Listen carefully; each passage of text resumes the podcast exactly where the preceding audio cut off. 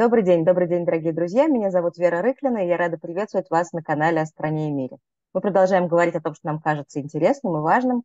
А, напоминаю, что теперь нас можно не только смотреть в YouTube, но и слушать на радио Сахаров. Скачивайте приложение, следите за нашими обновлениями. Кроме того, не забывайте подписываться в Телеграме на наш канал «О стране и мире», а также на канал проекта «Рераша», вместе с директором которого, Кириллом Роговым, мы, как всегда, по пятницам будем говорить о главных событиях этой недели. Кирилл, здравствуйте. Добрый день. Э, Кирилл, ну вот полтора года мы с вами разговариваем, полтора года главные события уходящей недели – это всегда про войну на Украине. Но на прошлой неделе началась новая война, война в Израиле, и просто по плотности событий и новостей она как бы немножечко теснит новостной повестке то, что происходит в Европе. И вроде бы на этой неделе тоже, исходя из этого, разговор хотелось начать с Ближнего Востока, но одновременно очень не хочется, чтобы Украина теряла наше внимание. Э, в некотором смысле нам помог президент США Джо Байден, который этой ночью, ночью по европейскому времени, выступил с очень сильным заявлением, в котором он не просто говорил об Украине и об Израиле через запятую, но он очень как бы, четко увязал две эти войны друг с другом, сформировав некоторую единую повестку борьбы с Хамасом и борьбы с Путиным.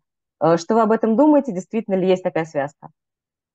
Ну, конечно, связка есть, э, и более того, это на этой неделе эта, эта связь а, стала а, ну, такой еще более явной и отчетливой, и об этом стоит поговорить. Но, конечно, главным таким событием этой недели стало событие довольно парадоксальное, и, но которое требует нашего внимания и осмысления, и этого осмысления еще не хватает. По-моему, потому что на этой неделе мы видели, как э, э, там недельные усилия Байдена по как, как какому-то э, сдерживанию конфликта, по его ограничению его масштабов, и саммит, который назначен был Байденом с лидерами некоторых ближневосточных государств. Все это а, рухнуло и разлетелось в пыль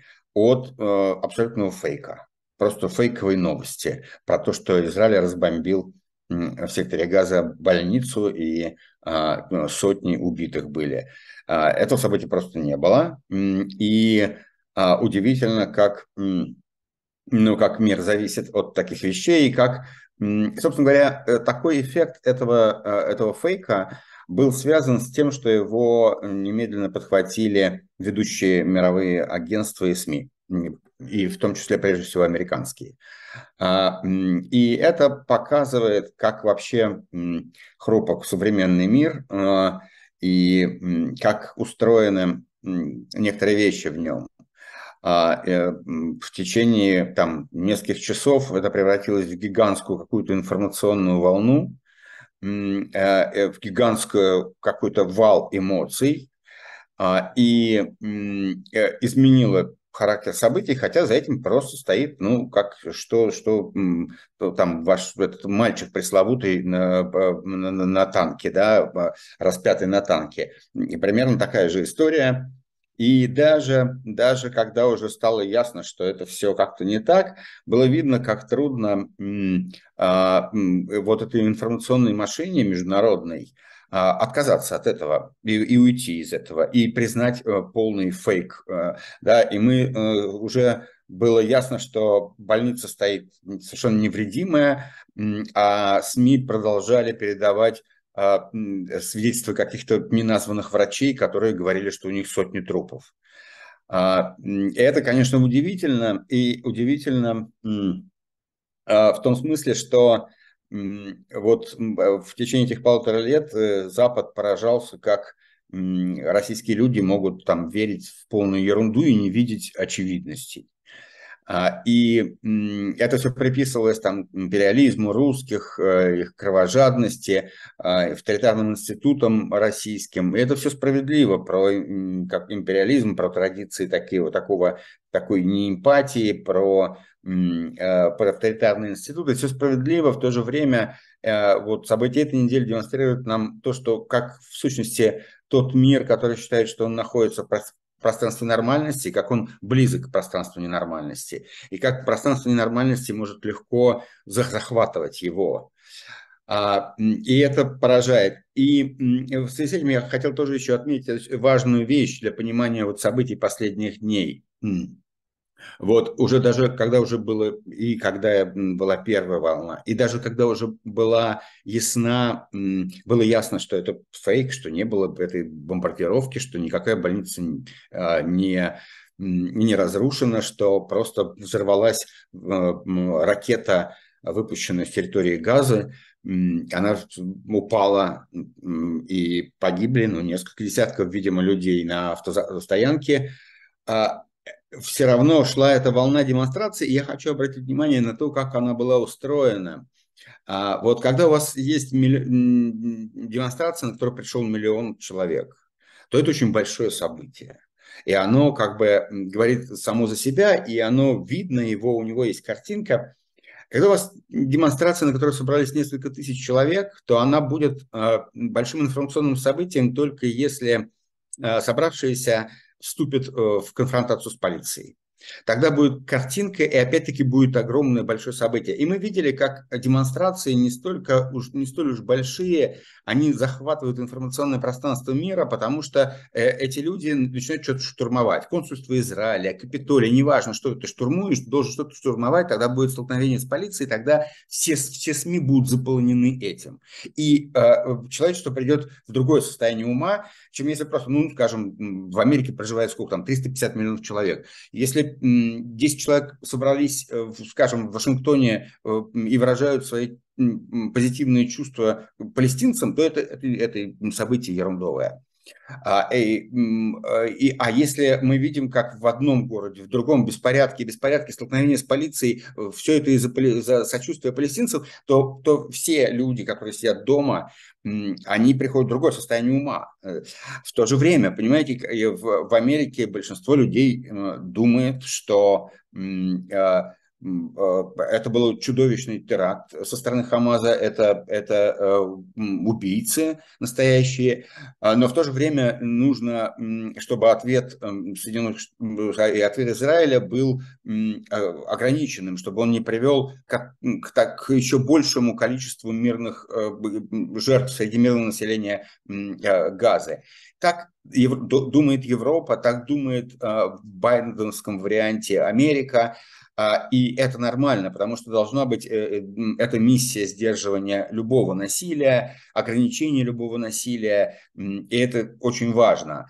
А, но люди, которые думают эту сложную мысль о том, что с одной стороны это был чудовищный э, теракт, на него должен быть ответ, но этот ответ не должен привести к еще большему, эти люди не пойдут с этой сложной мыслью на демонстрацию, они сидят дома с ней.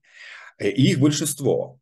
Но у вас в информационной картинке мир просто взорван э, поддержкой э, Палестины. Это другая картинка, и вы начинаете сидеть думать, может, я тоже недостаточно сочувствую палестинцам, если эти люди так взволнованы там. Э, э, вот как, как действуют эти, эти механизмы, просто хотел обратить внимание на эти два аспекта. И третий аспект, вот, который э, про связь этой истории с э, украинской, с войной в Украине, да, тут много-много аспектов. Мы говорили о том, что как бы как и такие трагические события в Армении и Азербайджане, как это сказать, Э, возвращение, ну, как, как э, возвращение э,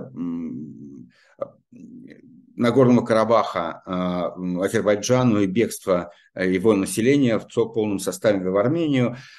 И это, это такое, и события в Израиле – это элементы такой ревизионистской волны, которая в значительной степени подпитывается э, ревизионистским вторжением Путина э, в, в Украину и слабостью ответа Запада на это вторжение. Демонстрация, что в течение полутора лет Запад не сумел нанести Путину э, достаточный урон, чтобы другие ревизионистские поползновения были психологически остановлены. А, э, это все так, и э, в данном случае последняя неделя оказалась как бы новым успехом ревизионизма и поражением байденовской дипломатии, которая казалась очень эффективной. Да? Байден действительно выбрал очень какую-то такую взвешенную стратегию, а, и эта стратегия дала свои плоды, потому что с момента заявленного, заявленной наземной операции в секторе газа уже прошел, прошла неделя. А, и хотя эта операция была израильтянами как бы приостановлена в связи с погодными условиями, ну, мы понимаем, что это ерунда, что не может быть военная операция приостановлена на неделю в связи с погодными условиями. Это как бы согласие Израиля с планом Байдена, согласие с его как бы призывами к э, сдерживанию, с его, э, с его усилиями по сдерживанию, и, в общем, это казалось каким-то каким разумным развитием событий. А, э, но что мы имеем теперь? А, а, как бы э, фейк про больницу, пусть даже не упомянутый, но вот его, эта волна, которая от него пошла, она, она стала поводом для того, чтобы авторитарные лидеры, в частности э, Владимир Путин и Си Цзиньпинь, они а, эффективно э, как бы присвоили себе в этот момент риторику Запада, риторику гуманизма, сдерживания, заботы о гражданском населении, которое страдает от военных действий, призыв остановить военные действия. И в, в этом смысле они как бы так, так произошла такая перемена ролей, они апроприировали эту риторику, и это будет иметь серьезные последствия, потому что как бы та, вот такой вот и баутизм, э, и с одной стороны, с другой стороны, а у вас у самих э, э, на носу шишка, все это, все это будет подпитываться, и с, там, с точки зрения стран глобального юга, эти говорят про гуманизм здесь, а здесь не говорят, а эти говорят про гуманизм здесь, а здесь не говорят, и все это вот такая шмась получается. Э, это тоже такое важное последствие этой недели. А, как и то, что вот мы уже совсем в последние там сутки двое слышим про то, что Китай и тот же Си, значит, а, предлагают свое посредничество э, в урегулировании а, палестино-израильского э, конфликта и готовы, значит, быть э, посредниками. Это, в этом смысле, Китай, это еще одно такое, какой прорыв Китая в альтернативные супердержавы, которые наряду с Соединенными Штатами будут претендовать на разрешение глобальных конфликтов. И, и, и Китай здесь как бы на себя берет э, такие функции бывшего Советского Союза в прошлом, в прошлой холодной войне, который, который был патроном, значит, э, арабского палестинского мира в противостоянии с Израилем, э, предлагал все время свои мирные планы, но на самом деле, значит, это давало ему рычаги для манипулирования конфликтом, для участия в нем, для прокси-участия в нем, и сейчас Китай будет стремиться э, захватить эту позицию.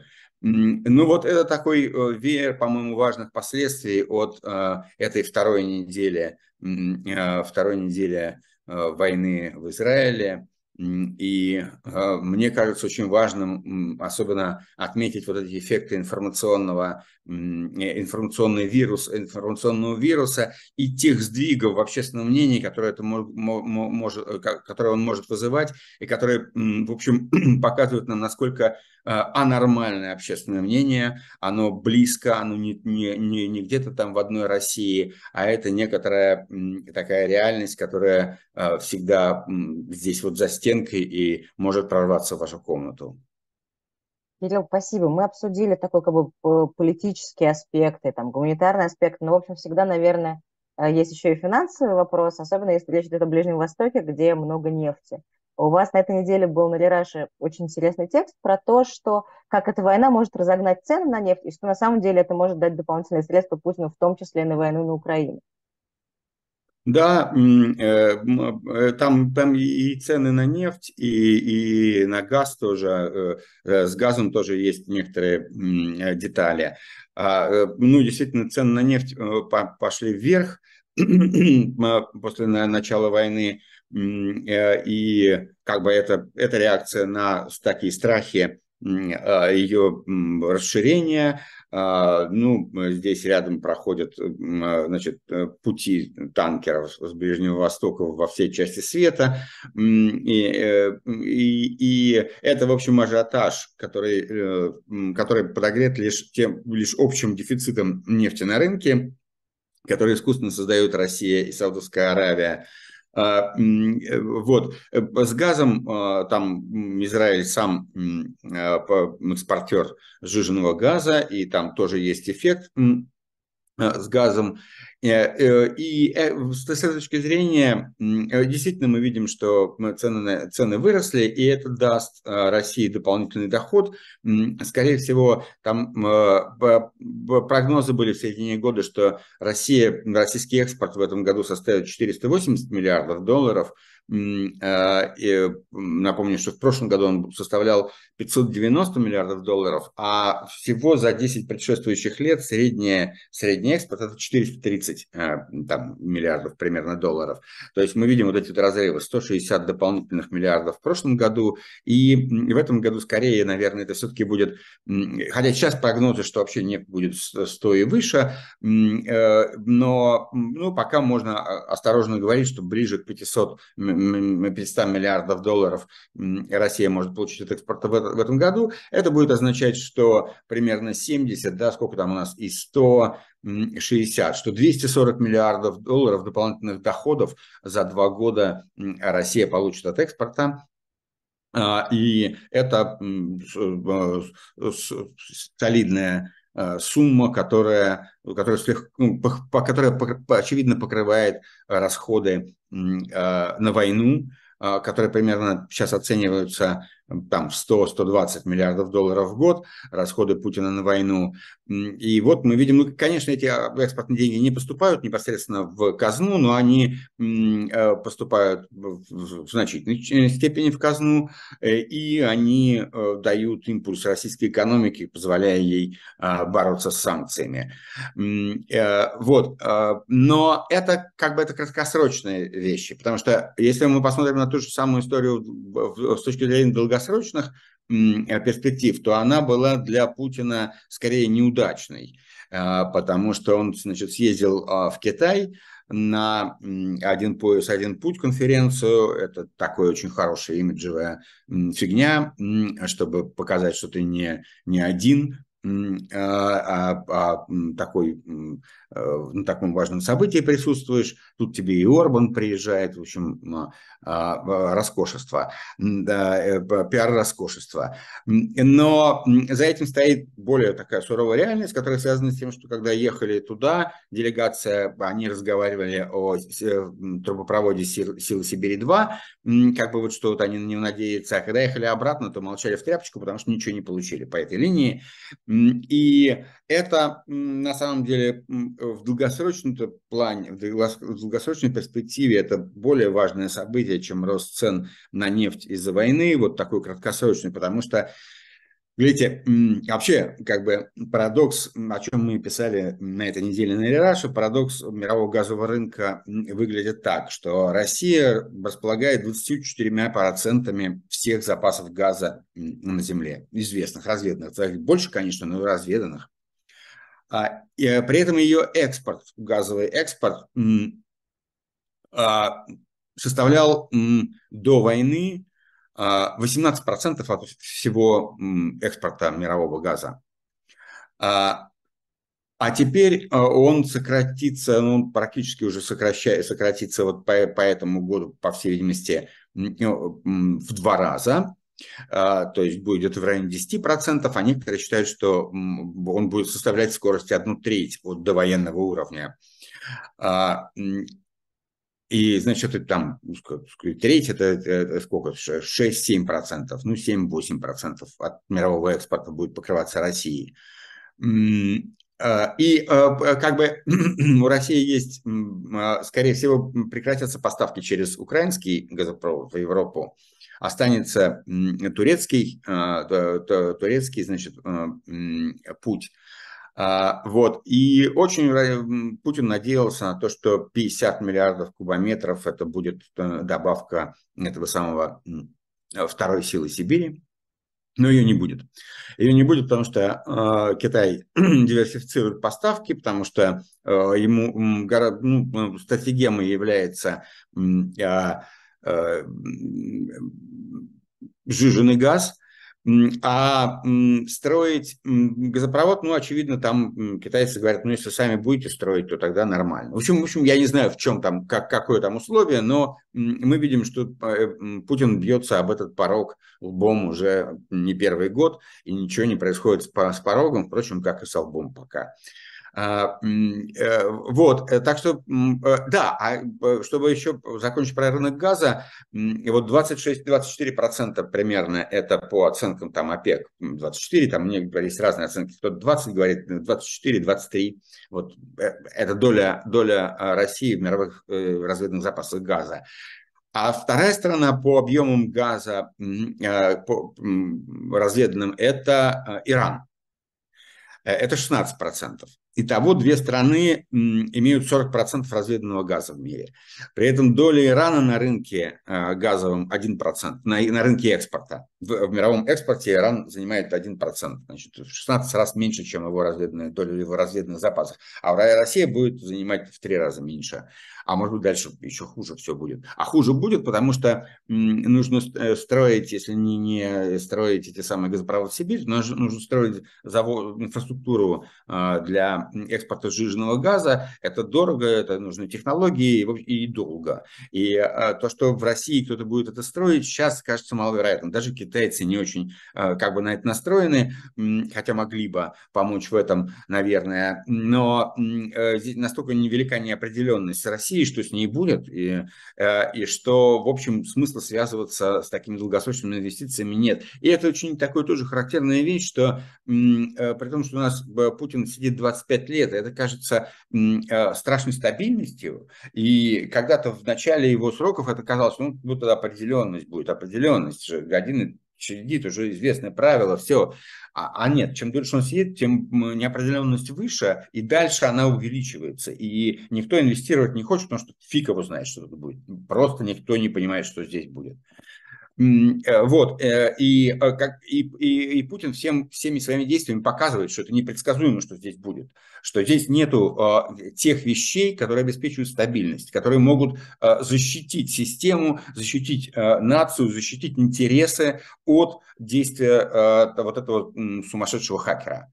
И, и, и он всем своими действиями показывает, что в системе ничего нету, никаких сдержек и противовесов, она, она совершенно в волатильно, подвержена, э, и э, это имеет э, как бы свой эффект для долгосрочных инвестиций.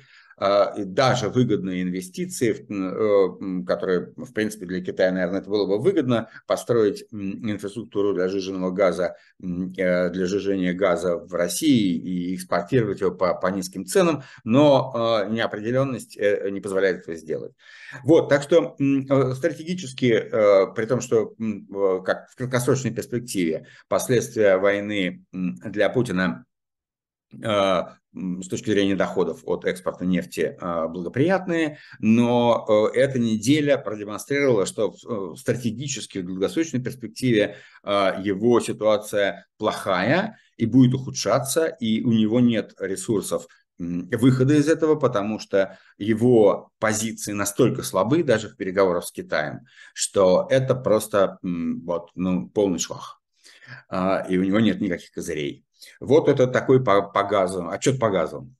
Хороший отчет по газу. Если будем говорить про козыри Путина и вернемся к нам в Европу, собственно, на фронт. На этой неделе давно уже не было каких-то таких ярких таких новостей именно с полей, э, но вот сейчас похоже на то, что Украина проводит ряд вполне успешных операций на левом берегу Днепра. Она впервые использует дальнобойную американскую ракету и тоже весьма успешно, попав в два аэропорта. Э, одновременно ходят разговоры про то, что Россия готовит какое-то наступление и тоже хочет как-то нападать. Э, Путин неожиданно приезжал ночью в Ростов, и вот-вот начинает избирательную кампанию. Собственно, вопрос мой в том, нужны ли Путину здесь козыри, важно ли ему какие-то символические победы на фронте для своей избирательной кампании? Ну, победы на фронте нужны всем. Тут вопроса нет. А, вопрос, можно ли их достичь. Военные новости разнообразные, они не очень, их не очень много, и они какие-то разнонаправленные. А, что можно сказать? А, ну вот опять-таки, как всегда мы говорим, что э, не являясь военным экспертом, я э, говорю о том информационном э, потоке, том информационном шуме, который мы слышим и который можем анализировать, сравнивая с тем, как он, ну, показывая, как он меняется и почему, и что в этом может быть важным. А, и с этой точки зрения мое понимание заключается в том, что Россия предпринимала наступление а, под Авдеевкой, да, и, очевидно, оно не завершилось значительным успехом, но завершилось значительными потерями. Про это было довольно много на этой неделе всяких утечек и сведений, э, идущих через всякие там э, российские эти самые военных блогеров каналы. В общем, кажется, это, это похоже на правду.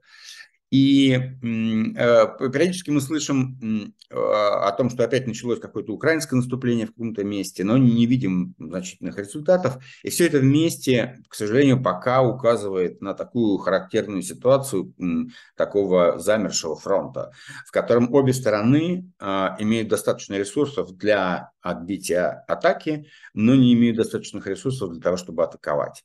Поэтому обе стороны пытаются атаковать атаковать, пока никто не получил видимого такого эффекта от этих атак.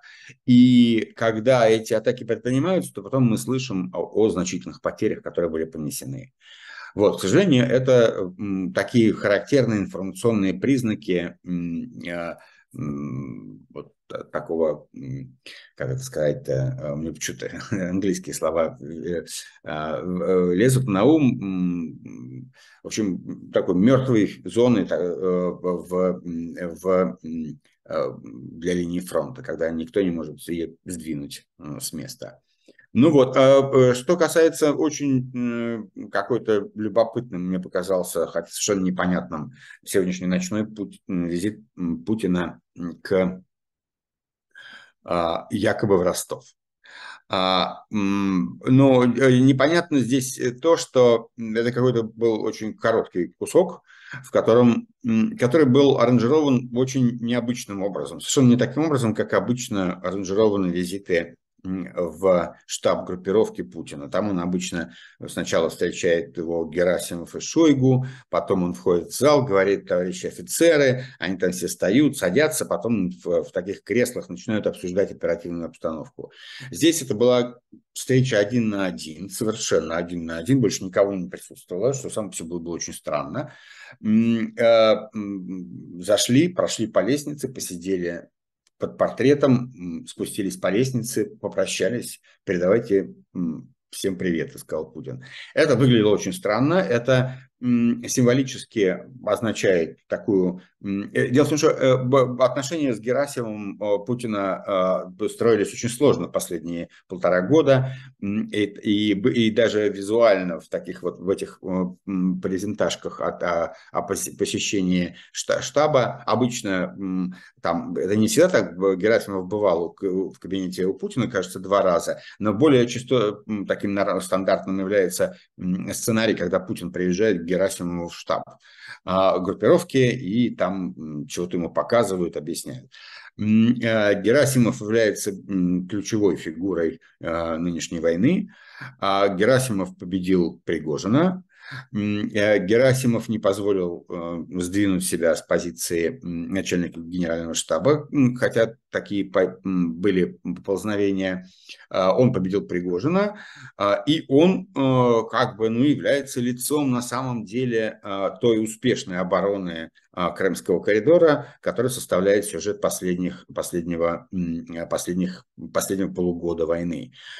И в этом смысле он перед Путиным выполнил свои как бы обяз, обязательства. Э, что значит этот визит, какой у него перспективный смысл, я не понимаю, но я понимаю, что в нем что-то заключено. А, а, а обставлен он очень странно. Но это, к сожалению, все, что я могу сказать на эту тему. А, будем ждать развития событий. Я думаю, что он в следующей неделе нам покажет, к чему все это было.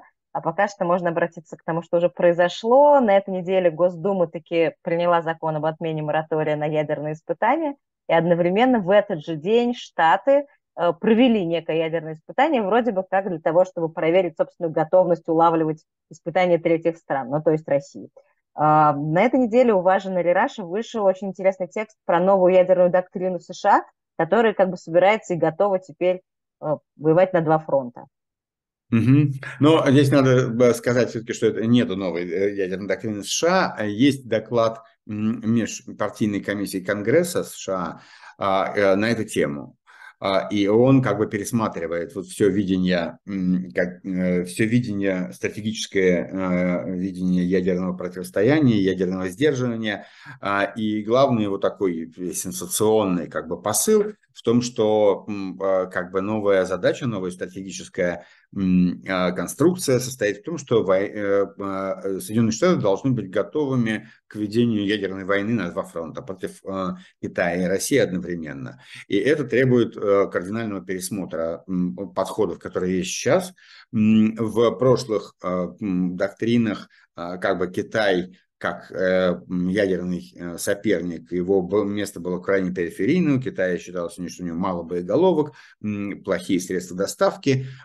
А сейчас возникает ситуация, с одной стороны, что Китай быстро развивает, прежде всего, средства доставки а, э, и наращивает число боеголовок, но это не, не так существенно, как существенно потенциальная вероятность сложения потенциала в Китае и России.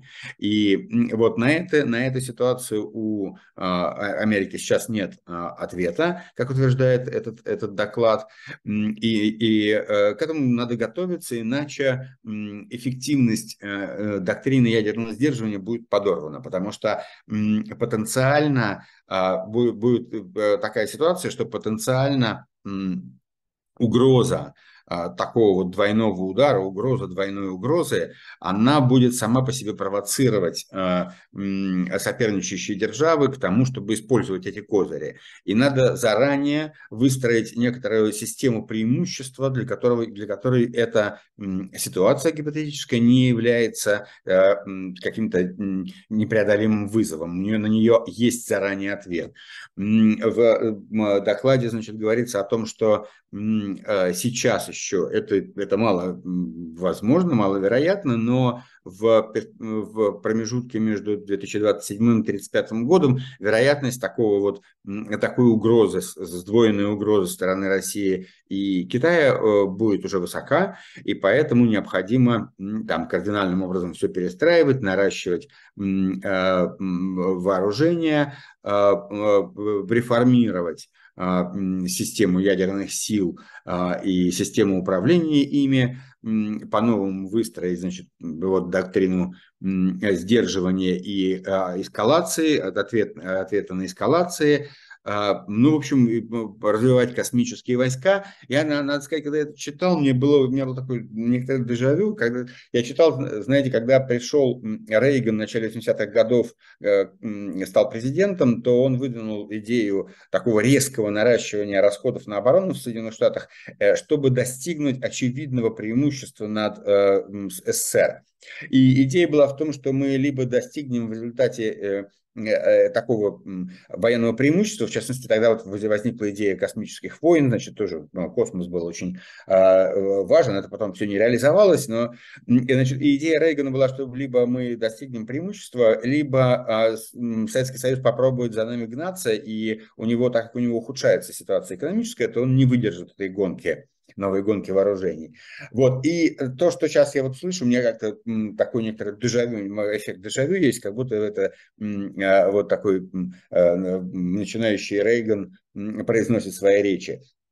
Тогда, кстати, наоборот, Конгресс выступил с докладами, которые были направлены против этой доктрины Рейгана. Они, в частности, был такой масштабный доклад а, Конгресса, в котором говорилось, что надежды Рейгана на то, что он сумеет таким образом подорвать а, российскую экономику, э, совершенно беспочвенные, ей ничего не угрожает, на, то есть она, она будет стагнировать, но а, при этом коллапс ей на, на протяжении там, десятилетий ближайших не угрожает никаким образом. И такой был Ромер, кажется, это была фамилия, руководил этой группой, экономист, он написал вот этот доклад и его сумел сделать предположение, которое ну, максимально не оправдалось. А потом он еще писал доклад позже про демократизацию Китая, о том, что Китай будет э, по мере роста экономики его, э, Китай, Китай будет испытывать политические проблемы, и где-то к концу 2000-х годов там будет очень большой спрос на демократизацию и политические преобразования. Так что такой человек, хороший экономист, но сумел сделать два максимально далеких от реальности предсказания. Вот, но суть в том, что да, такая доктрина есть, и это то, что сейчас обсуждают, не доктрина, а вот доклад, который может еще лечь в основу доктрины, есть, а, и это то, та реальность, которая сейчас обсуждается, действительно, а, при том, что э, отношения России и Китая, они совершенно не такие, как о них мечтал Путин. А, а именно, что Китай не собирается помогать России в ведении войны, не собирается помогать ей в а, перестройке ее экономики на восточный путь а, и не собирается помогать ей в утилизации тех, э, тех того газа, который Россия отказала, теперь не может поставлять в Европу, а, то есть а, Китай не, не, сильно поможет с этим выпадением России из мирового рынка, а, с мирового рынка, из мирового баланса газовой торговли, частичным выпадением. Вот при этом э, Китай, безусловно, заинтересован в России как большой угрозе для Соединенных Штатов, и на стратегическом уровне э, это, их сотрудничество будет развиваться, неравноправное сотрудничество, и вопрос о э, как бы вопрос о,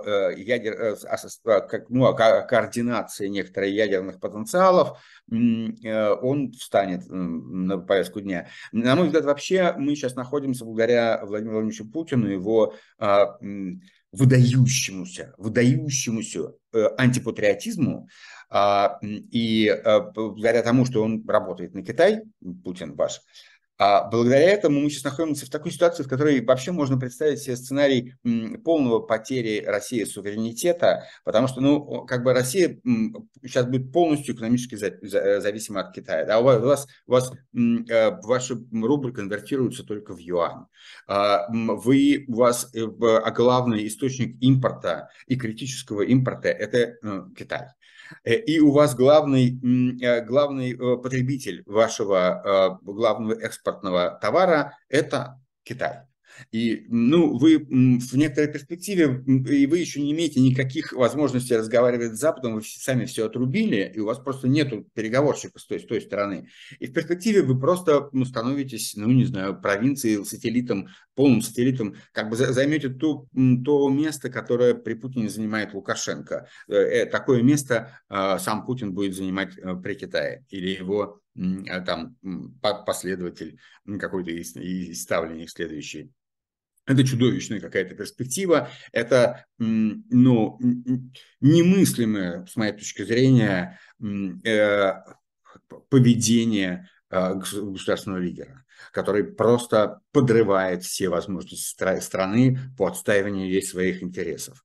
А, и все это еще называется патриотизмом. Но это, эм, это реальность, в которой мы существуем, она плохо ощущается сегодня, потому что цены на нефть а, э, велики, и, значит, в России все чувствуют, что, ну, неплохо, жить можно, а, но она в перспективе просто необыкновенна для, моего, для мировой истории по тому, как держава среднего уровня а, сама отрезает себе все уши, пальцы, не знаю, и все прочее, и нос, и, и гордится этим. Ну, примерно вот такая веселая картина. Да, картина прям-таки увлекательная. Раз уж мы заговорили про союзы, хочется вернуться более э, западнее, поговорить про западные союзы. Вот полтора года мы, в общем, в некотором смысле удивляемся, э, как Запад сплотился и смог создать такой мощный, плотный союз для помощи Украины но при этом все время волнуемся, что этот союз может дать трещину по тем или иным причинам. И вот сейчас на этой неделе прошли выборы в Польше, вроде бы как это показатель того, что все в порядке, и ничего в общественном мнении не грозит общему действию, или это не так? Ну да, э, э, про, про э, западное единство действительно здесь надо понимать, что с одной стороны действительно эти полтора года оказались они, с точки зрения, смотреть на большие тренды, они Э, позволили преодолеть много кризисов в отношениях. В частности, там кризис э, в отношениях э, Европы и Соединенных Штатов. Причем как на уровне правительства, это благодаря там Байдену, ну как бы потому что он сменил Трампа и взял новый курс, но и благодаря общественному мнению, потому что мы видим по многим опросам, что общественное мнение Европы, такая ориентация на США, она весьма укрепилась. Правда, сейчас в связи с тем, что с вероятной как бы победой Трампа на следующих президентских выборах, выборах э, это меняется, и Европа задумывается о том, как чтобы стать самостоятельным военным геополитическим игроком а, и быть способным защищать себя даже в условиях э, такого ослабления союзничества США. Но, в принципе, пока вот, значит, это единство укрепилось. Мы видели высокую консолидацию в, ну, в рамках Европы, преодоление там многих противоречий благодаря противостоянию Россией, противостоянию этой угрозе и этому, этой бесчеловечности, которую э, явил э, Путин и его войска на Украине. А, но в то же время надо понимать всегда, что это вот единство, мы, да, мы видим э, невероятное по масштабам то есть, ну, не то, что невероятное, очень мощное по масштабам расширение НАТО, потому что э, в отличие, в, вошли в НАТО входят две страны, э, Швеция и Финляндия, и в отличие от стран, которые НАТО принимало все последние десятилетия, это были восточные, восточноевропейские страны, которые, собственно говоря, ничего не давали НАТО. Они, э, а, как бы, они были реципиентами помощи НАТО. А Швеция и Финляндия – это сильные экономические страны, которые способны способны укрепить НАТО с экономической точки зрения, а, и это важное приобретение, и они закрывают значит, фланг целый. Вот, это все мы видим, но при этом вот это вот единство европейское, оно а, является как бы это постоянно движущаяся э, история, постоянно движущаяся история, зависящая от общественного мнения. Это так устроена демократия. И здесь единства не бывают. Вот, вот подписали, поставили печать, и дружба навеки, все э, положил такая чугунная летая штука, которая никогда не треснет. Нет, это постоянно меняющаяся, движущаяся вещь, подверженная многим угрозам, за которыми постоянно надо следить. И как бы, ну, мы видим такую сложную композицию общественного мнения и отношения к а, российско-украинской войне и к русскому вопросу в Европе. Это три большие макрозоны, можно разделить такой вокруг Балтики, северный круг Э, это зона э, большой поддержки Украины, как высокой поддержки Украины, самой высокой поддержки Украины. Это, с одной стороны, богатые северные страны, с другой стороны, это Прибалтика и Польша, то есть страны не богатые, но пострадавшие от российской, от, от российской э, агрессивности, и от российского империализма, и ощущающий себя прифронтовой зоной такой. А это большая, очень высокая поддержка Украины вот в этих двух группах стран. Дальше есть, э, так, так сказать, умеренная зона уверенной поддержки. Это большие европейские старые э, страны, Германия, Франция, прежде всего, и э, дальше есть э, такой юго-восток, а, э, слабый, такая ахиллесова пята а, европейского единства в отношении украинцы, Украины, этот самый Юго-Восток, это, это в основном бедные страны, и значит, Чехия, Словакия, Болгария, Греция, и э, сюда примыкает тоже слабая поддержка Украины и слабый такой антипутинизм, свойственный э, единственной богатой стране Европы, которая входит в этот пул, это Австрия. Вот, ну и э, на этом фоне, и, но, на, но на этом фоне, и о чем мы как раз писали в связи с польскими выборами, на самом деле здесь, в Восточной Европе, э, которая вот является таким слабым, слабым звеном, здесь есть целый такой пучок разных противостояний. И, например, Польша в том, что, в, в, при том, что она является как бы сильным звеном в поддержке Украины, при этом она является одним из таких лидеров, лидеров евроскептицизма, а, и, и евро, а, как бы, евросуверенности, а, пропаганды евросуверенности. У нее конфликт с Европейским Союзом по этому поводу, по поводу вот там судов и, и некоторое право польского правительства принимать некоторые решения по, по внутренней жизни, которые идут в разрез как бы с представлениями Европы. А, европейского мейнстрима. Это одна линия противостояния. А вторая линия э, противостояний, э, э, вторая линия – это, нет, сейчас так, скажем так. И вот в этой конфигурации как бы у нас есть две страны, которые заражены евроскептицизмом и являются проблемами Брюсселя. Это Венгрия и Польша.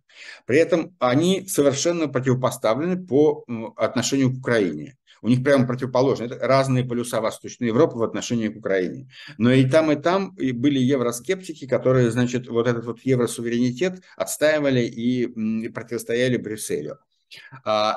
Но и есть еще одна история, в которой э, Польша и Венгрия оказываются на некотором пересечении, на некоторой единой оси. Это, ну, во-первых, э, отношение к беженцам. В Польше очень ухудшилось, потому что больше больше всех приняла а, а, беженцев из Украины, а Венгрия, наверное, меньше всех. При этом по отношению к беженцам они сейчас сравнялись. Они при там общественном мнении примерно одинаково там поддержку беженцев. Она, она, она есть, она, она не минимальная, но она сильно упала и вот находится где-то на уровне там 50 с небольшим процентов тех, кто считает, что вот надо помогать беженцам и принимать их. Вот, и, но вторая линия, которая связывает значит, Венгрию и Польшу а, в этом пассиансе интересов и представлений, это э, э, настороженность к практическому, к практической интеграции Украины в европейские структуры и европейские рынки. И, это, и обе страны а, а, ввели эмбарго против украинского зерна, и вопреки мнению Евросоюза его продлевают. Э, считалось, что у Польши это предвыборный тактический ход. А, и сейчас, когда э, все-таки правые в Польше потерпели поражение, и, скорее всего, будет, э, будет а, новое правительство, которое будет больше ориентировано на Брюссель а, и которое будет более а, придерживаться мейнстрима такого политического, который вырабатывается в Брюсселе, будет работать на, на, на такое европейское единство.